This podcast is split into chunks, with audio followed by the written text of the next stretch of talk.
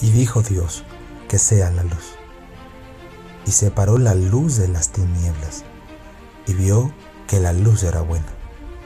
¿Sabías que esta es una oportunidad para comenzar el año separando las cosas que nos edifican de aquellas que nos destruyen? Y eso solo lo puede hacer la palabra de Dios.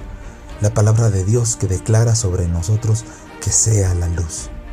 Muchas personas, muchas circunstancias, hoy mismo te están diciendo que sean las tinieblas sobre ti, que la oscuridad sea sobre tu casa, sobre tu cuerpo, sobre tus finanzas, sobre tu familia, sobre tus motivos y tus sueños y esperanzas. Sin embargo, Dios proclama sobre tu vida su luz, la luz admirable, la luz que echa fuera toda tiniebla. ¿Has prendido alguna luz en un cuarto oscuro? ¿Has visto la manera en la que las sombras huyen de la luz?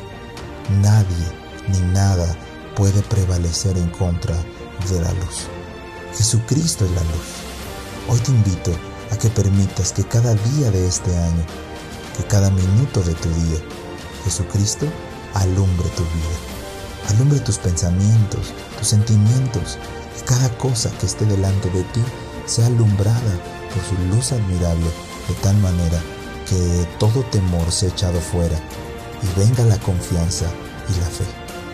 Soy el pastor Carlos Arrieta, esto es una nueva voz y hoy, hoy más que nunca, es el momento para dejar que la luz de Dios brille sobre nuestras vidas.